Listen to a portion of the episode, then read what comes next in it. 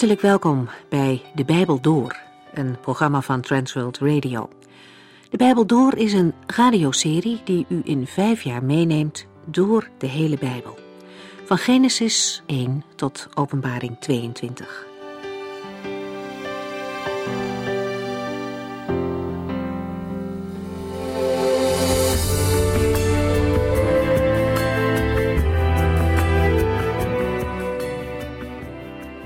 Vandaag lezen we verder in de brief die de apostel Paulus naar de gemeente in Korinthe stuurde. Hoewel er veel mis was in die gemeente, begint Paulus toch positief. Hij noemt in hoofdstuk 1 eerst alles op waar hij dankbaar voor is. Voor de vele genadegaven bijvoorbeeld die er in de gemeente waren. En ook omdat de mensen in de gemeente leefden in de verwachting dat Jezus terug zou komen. En daar begint Paulus mee. Maar dan komen er toch de vermaningen over de dingen die niet in orde zijn. De vorige keer hebben we maar drie versen besproken, vers 9 tot 12 uit hoofdstuk 1. Paulus had gehoord dat er verdeeldheid was in de gemeente. En hij doet een dringend beroep op iedereen om hecht aaneengesloten te zijn. Hij vraagt dat niet vrijblijvend, hij doet deze oproep in de naam van de Heer Jezus Christus. In Korinthe was verdeeldheid ontstaan omdat de een zei, ik hoor bij Paulus, en de ander, ik hoor bij Apollos. En deze houding om personen te volgen zou maar al te makkelijk tot verdeeldheid en scheuring kunnen leiden. Er is echter maar één gemeente van Christus. En daarbinnen moeten christenen proberen eensgezind te zijn. Het is inmiddels duidelijk niet gelukt om echt één te zijn als christenen. Maar daar hoeven we het niet bij te laten. Iedere christen kan in zijn of haar omgeving van harte met liefde optrekken met andere christenen. De verschillende gebouwen op zondag betekenen niet dat er daarbuiten ook verdeeldheid moet zijn. Dan mogen christenen naast elkaar staan in Gods koninkrijk. Misschien dat Paulus aan de christelijke gemeente van nu zou schrijven dat het er niet om gaat tot welke kerk of gemeente iemand behoort, maar dat alle oprechte christenen bij die ene gemeente van Jezus Christus horen. En daar hangt geen naamkaartje van welk kerkgenootschap dan ook aan. We gaan nu horen wat Paulus nog meer daarover zegt in 1 Korinthe 1 vanaf vers 13.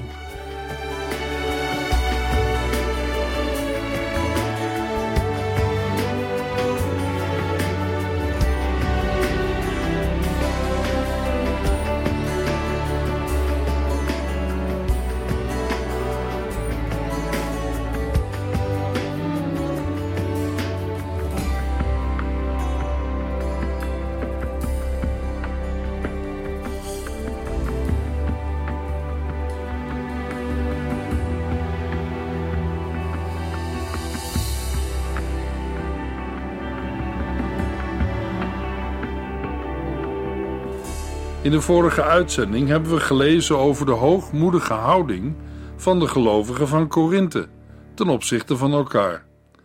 Daarbij schepte zij op de ware navolgers van Paulus, Apollos, Petrus of Christus te zijn. Het is moeilijk om iets te zeggen over de onderlinge verschillen tussen de genoemde groepen in de gemeente. Duidelijk is dat Paulus iedere partijvorming radicaal afwijst ook van degenen die zich van Paulus noemen. Uit Paulus' reactie blijkt ook dat hij de partij die zegt: Ik ben van Christus afwijst. Christus mag niet gezien worden als iemand die een bepaalde groep of partij vormt. 1 Corinthians 1, vers 13. Is Christus dan in stukken verdeeld? Ben ik soms voor u aan het kruis gestorven, of bent u in mijn naam gedoopt? Het ontstaan van verdeeldheid raakt het fundament van het christelijk geloof. Paulus laat zien dat een dergelijk spreken absurd is. Paulus wijst op de eenheid tussen de gelovigen en de Heer Jezus Christus. Een eenheid die wordt bevestigd door de doop. Wanneer de gelovigen onderling verdeeld raken, zal het lichaam van Christus in stukken worden gescheurd. Paulus vervolgt met de vraag: Paulus is toch niet voor jullie gekruisigd? Of jullie zijn toch niet in de naam van Paulus gedoopt? Dezelfde vraag zou Paulus ook kunnen stellen in verband met Apollos of Petrus. Maar eenmaal is genoeg. Paulus verwijst naar de kruisiging van de Heer Jezus. waardoor de verzoening met God tot stand werd gebracht. En naar de doop, waardoor de dopeling wordt verenigd met de gekruisigde en opgestane Here. Het is duidelijk: de apostelen zijn de verkondigers, niet de bewerkers van het heil. Daarom behoren de gelovigen niet aan de apostelen toe, maar aan de Here. Want u bent van Christus en Christus is van God. 1 Corinthiërs 1, vers 14 tot en met 16. Ik ben dankbaar dat ik niemand van u gedoopt heb, behalve Crispus en Gaius. Nu kan dus niemand zeggen dat hij in mijn naam gedoopt is en bij mij hoort. Oh ja, ik heb ook nog het gezin van Stefanus gedoopt. Maar ik kan me niet herinneren verder nog iemand gedoopt te hebben. Paulus komt met een gedachte die, in het licht van het onderwerp, belangrijk is. Toen de Corinthiërs door zijn prediking tot geloof kwamen, heeft hij de bediening van de doop aan zijn medewerkers overgelaten. Dat betekent dat niemand enige recht kan laten gelden op de persoon van Paulus door te zeggen: Ik ben door Paulus zelf gedoopt. En zo aanspraak kan maken op een bijzondere band tussen hem en de apostel. Paulus noemt twee uitzonderingen. Alleen Crispus, het voormalige hoofd van de synagoge uit Handelingen 18, en Gaius, mogelijk dezelfde persoon als Titius Justus, ook uit Handelingen 18. In zijn huis kwam ook de gemeente samen. Het delegeren van de doop door Paulus aan zijn medewerkers is belangrijk geweest. Nu is er niemand die kan zeggen dat hij een bijzondere band heeft met de apostel. Net als in vers 13 wil Paulus het onzinnige van groepsvorming in de gemeente aan de kaak stellen. Vandaar zijn woorden: Nu kan niemand zeggen dat hij in mijn naam is gedoopt en bij mij hoort. Zo wil de apostel duidelijk maken dat daarmee ook de mogelijkheid vervalt om te zeggen: Ik ben van Paulus. Aan het slot van vers 16 herinnert Paulus zich dat hij destijds nog een paar mensen in Korinthe heeft gedoopt. Het betreft het huis van Stefanas. Bij het woord huis kan het gaan om de familie, het gezin, maar ook om eventuele slaven en vrijgelaten slaven. In 1 Corinthians 16, vers 15 noemt Paulus het gezin van Stefanas de eerste in Achaïe. Dat wil zeggen, zij waren de eersten die in Achaïe tot bekering kwamen. Achaïe was de provincie waarvan Korinthe de hoofdstad was. Waarschijnlijk kwam hij en zijn huisgenoten tot geloof voordat Silas en Timotheus uit Macedonië in Korinthe aankwamen. En dat verklaart waarom Paulus hem persoonlijk heeft gedoopt. Verder weet Paulus niet dat hij nog iemand heeft gedoopt, wat vanzelfsprekend alleen voor Korinthe en omgeving geldt. 1 Corinthians 1 vers 17 Christus heeft mij niet de opdracht gegeven om te dopen, maar om het goede nieuws te vertellen, en dat zonder hoogdravende woorden, omdat ik daarmee zou afdoen van Christus dood aan het kruis. Vers 17 vormt de voorlopige afsluiting van Paulus' vermaning tegen de groepsvorming in de gemeente en de overgang naar een nieuw onderwerp. Griekse wijsheid tegenover het kruis van Christus. De reden dat Paulus zo weinig mensen heeft gedoopt, is in wezen een kwestie van prioriteit. Het is niet zo dat Paulus de doop onbelangrijk vindt. De doop was immers door de Heer Jezus zelf opgedragen. Paulus kon de taak van het dopen gemakkelijk aan zijn medewerkers overlaten, in tegenstelling tot de prediking, zoals ook Petrus dat deed en Jezus zelf. Zijn persoonlijke roeping lag in de verkondiging van het evangelie. De Heere heeft hem als apostel gezonden om het goede nieuws te vertellen. Het verkondigen van het evangelie wil Paulus niet doen met hoogdravende woorden omdat hij daarmee zou afdoen van Christus dood aan het kruis. Voor de uitdrukking met hoogdravende woorden staat in het Grieks het woord wijsheid. Daarmee wordt duidelijk dat hier wijsheid in conflict is met de verlossing door het kruis van Christus. De bedoelde wijsheid wordt in de volgende verse omschreven als menselijke wijsheid. Wijsheid waarnaar de Grieken streven. Als Paulus het evangelie zou aanpassen aan dit streven naar menselijke wijsheid, zou het kruis van Christus zinloos gemaakt worden. Groepsvorming in een kerk of gemeente kan scheiding en strijd veroorzaken in een kerk. De gemeente van Korinthe was verdeeld in verschillende groepen. De nog jonge gelovigen in Korinthe legden de nadruk op bijzondere personen. Paulus wil hun aandacht richten op Christus en niet op de verdeeldheid. 1 Corinthiërs 1 vers 18 Het bericht dat Christus voor ons aan het kruis gestorven is, klinkt de mensen die verloren gaan als onzin in de oren. Maar voor ons die gered worden, is het de kracht van God. Tegenover de menselijke woorden van wijsheid staat hier het woord van het kruis, de prediking waarin de kruisdood van Jezus Christus centraal staat. Ten opzichte van de prediking van het kruis wordt de mensheid verdeeld in twee groepen: zij die verloren gaan en zij die behouden worden. De ene groep is onderweg naar de eeuwige verlorenheid, de andere naar het eeuwige behoud, de eeuwige heerlijkheid. Voor de eerste groep is de boodschap dat zij door de kruisdood van Jezus Christus gered kunnen worden een dwaasheid. Het valt met hun wijsheid en logica niet in overeenstemming te brengen dat God in zijn liefde zijn zoon heeft overgegeven om gekruisigd te worden als een verzoening voor de zonden van de wereld. Het lijden van Christus is voor hen alleen een teken van zwakte en mislukking. Wij die behouden worden, weten wel beter. De boodschap van het evangelie is voor ons een kracht van God tot behoud. De kracht van God wordt in het Nieuwe Testament vaak in verband gebracht met de opstanding van de Heer Jezus uit de dood en in het verlengde daarvan met de opstanding van alle gelovigen. Juist door de kruisdood van Jezus kon deze kracht zichtbaar worden in de opstanding. En door het woord van het kruis wordt deze kracht aan de gelovigen verkondigd.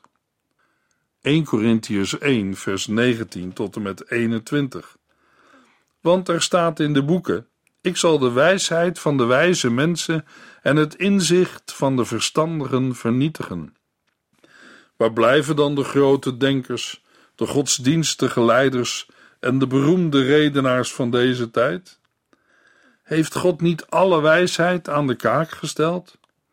In zijn grote wijsheid wist God dat de wereld hem door haar eigen wijsheid niet kan vinden, en besloot hij die mensen te redden die de onzinnige boodschap geloven dat Christus voor hen aan het kruis is gestorven.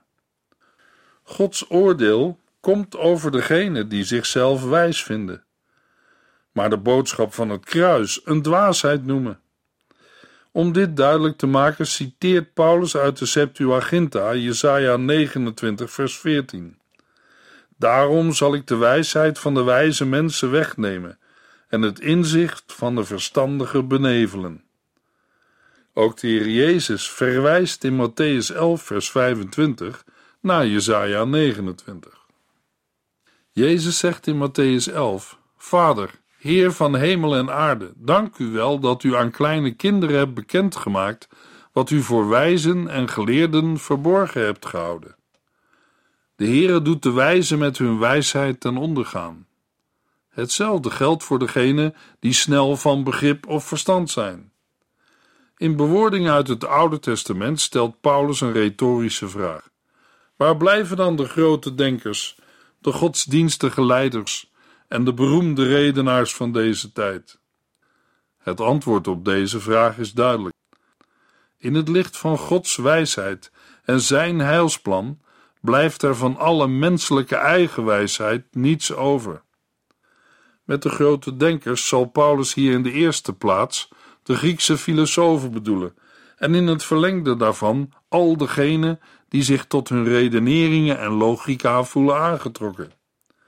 Bij de godsdienstige leiders moeten we denken aan de Joodse geleerden die zich bezighielden met de studie van de wet, om daaruit regels voor het dagelijks leven en de rechtspraak te ontlenen.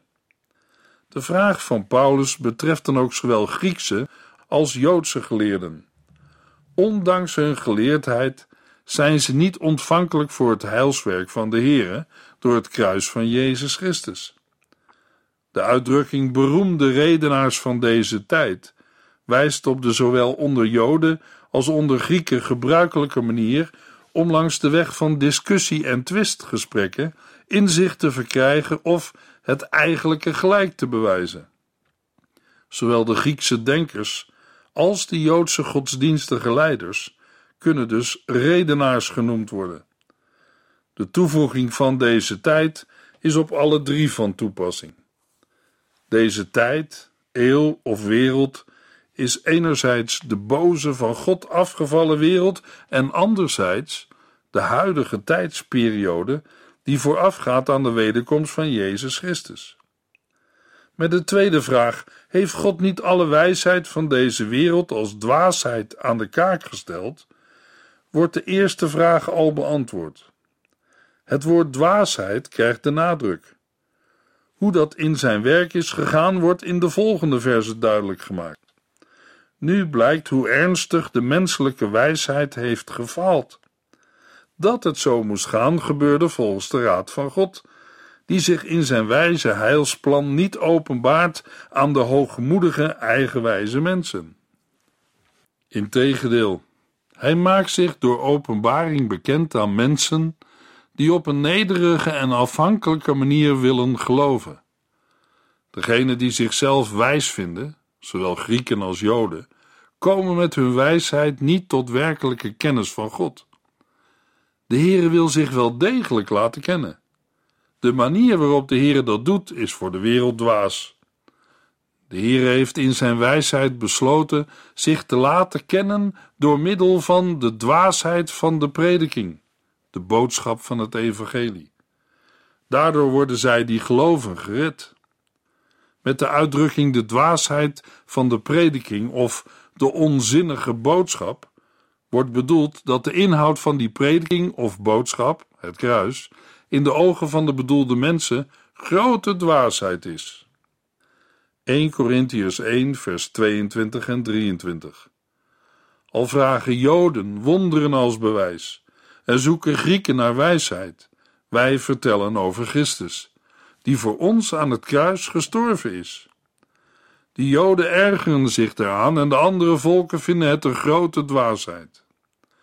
De versen 22 en 23 zijn een uitwerking van vers 21.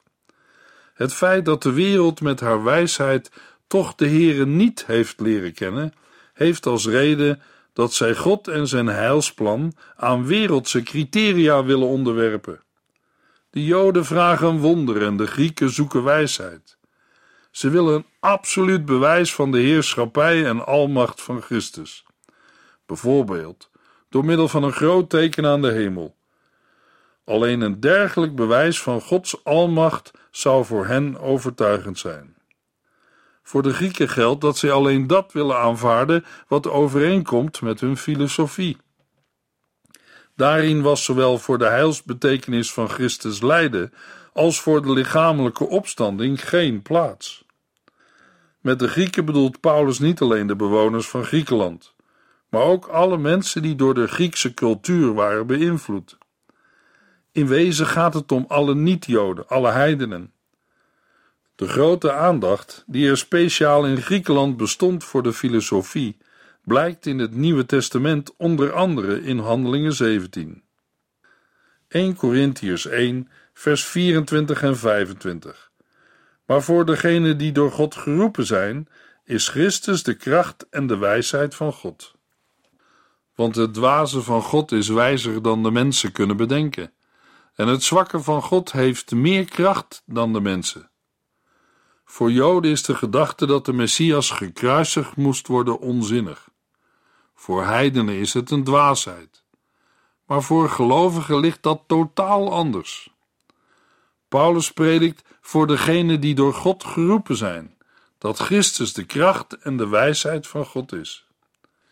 Daarmee bedoelt hij dat in het bijzonder in de kruisdood van Christus Gods kracht en wijsheid tot uitdrukking komen. De kruisiging van Christus was geen bewijs van zwakte of onmacht, omdat daarin juist de machten van de zonde werden verslagen. De kruisiging was geen dwaasheid, omdat daarin de van God vervreemde mensheid weer met de Heere werd verzoend. Deze kracht en wijsheid van God werden bewezen door Jezus' overwinning over de dood en zijn opstanding.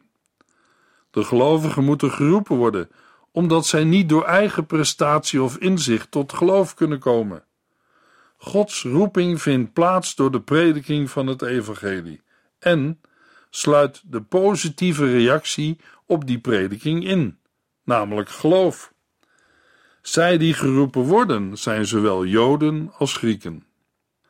1 Corinthiërs 1 vers 26 en 27 Kijk maar eens naar uzelf, vrienden. Naar de mens gesproken zijn er onder u niet veel grote denkers, niet veel invloedrijke en vooraanstaande personen. Toch heeft God u geroepen. God heeft juist wat voor de wereld dwaas is, uitgekozen om hen die zichzelf zo wijs vinden, terecht te wijzen. Hij heeft de zwakken van de wereld uitgekozen om de sterken te beschamen. De regel dat de dwaze en zwakke van God wijzer en sterker is dan de mensen, heeft verregaande gevolgen. Paulus illustreert het met het voorbeeld van de Corinthiërs zelf. Daarom roept hij hen op naar zichzelf te kijken. Wat voor mensen heeft de Heere eigenlijk geroepen? Uit het resultaat van het roepen van de Heere blijkt dat God in het bijzonder hen op het oog heeft die in de wereld niet meetellen. Natuurlijk waren er in Korinthe wel enkele die rijk of aanzienlijk waren, bijvoorbeeld Titius Justus, Gaius en Erastus. Het resultaat van Gods roeping, namelijk dat de gemeente voor het grootste gedeelte uit eenvoudige en onaanzienlijke mensen bestaat, dit komt overeen met wat Paulus eerder zei in vers 25, want het dwaze van God is wijzer dan de mensen kunnen bedenken, en het zwakke van God heeft meer kracht dan de mensen. In de versen 27 tot en met 29 legt Paulus nog een keer uit waarom God zo handelt. God heeft het dwaze van de wereld en het zwakke van de wereld uitgekozen om de wijzen en het sterke beschaamd te maken.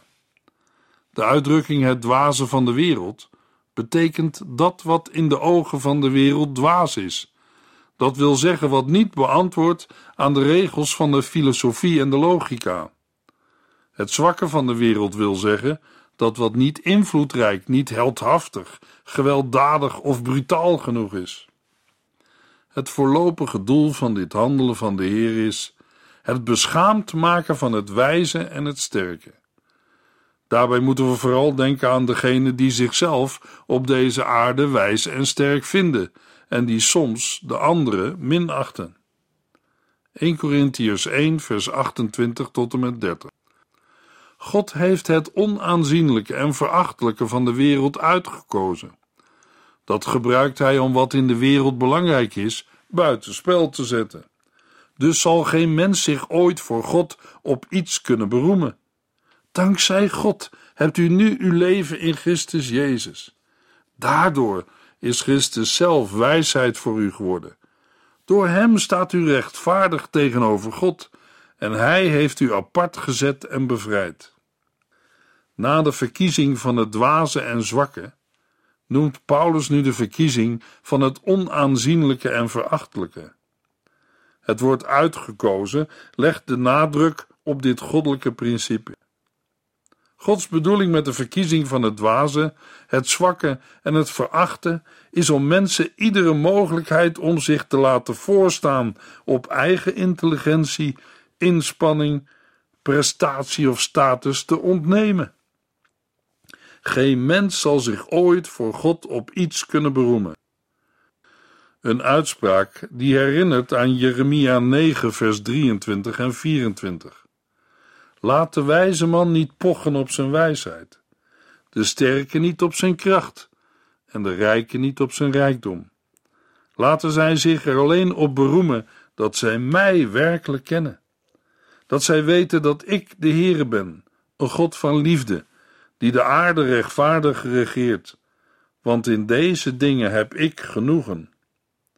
Een mens die niets heeft om trots op te zijn, geeft zichzelf over aan Gods genade en vestigt zijn vertrouwen op de Heere zijn God.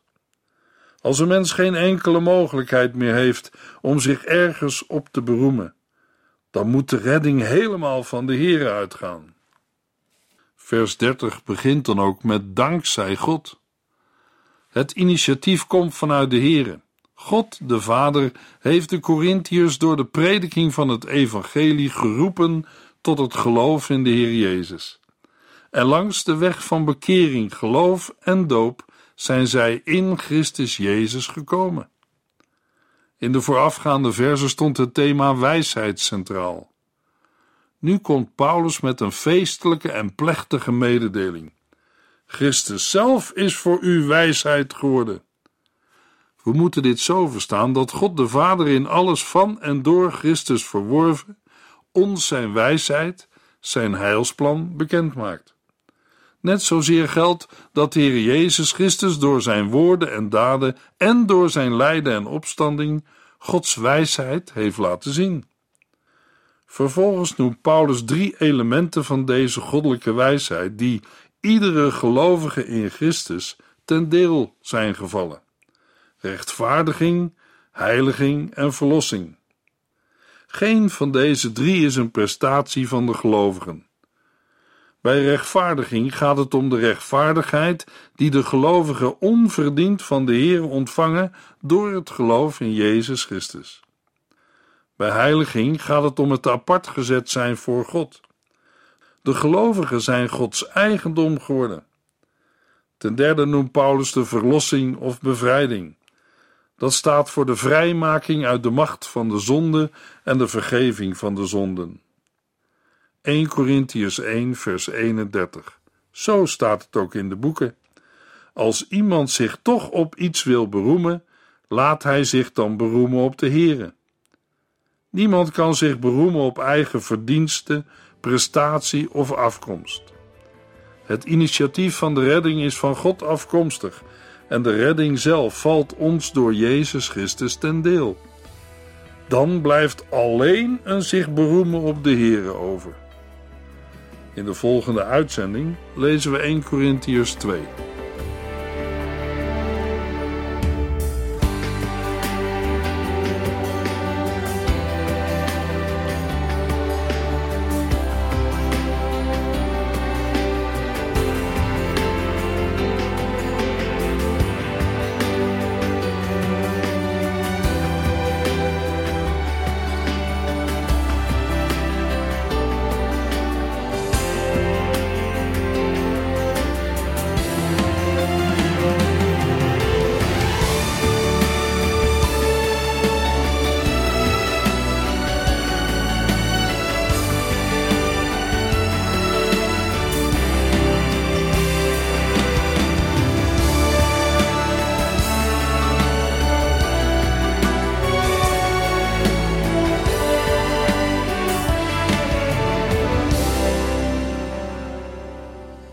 Geluisterd naar De Bijbel Door. In het Nederlands vertaald en bewerkt door Transworld Radio. Een programma waarin we in vijf jaar tijd de hele Bijbel doorgaan.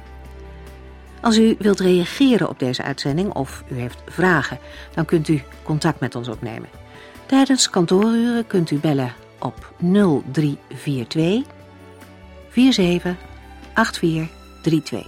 0342 47 8432. 32. Ook kunt u een e-mail sturen naar de Bijbel door transworldradio.nl en natuurlijk kunt u ook via de post ons bereiken. TWR, postbus 371, postcode 3770, AJ in Barneveld. Dit programma werd gepresenteerd door Cor Weda en Ike André. Techniek was in handen van Odin van Woerdekom. En wij allemaal bedanken u voor het luisteren. Graag tot de volgende keer.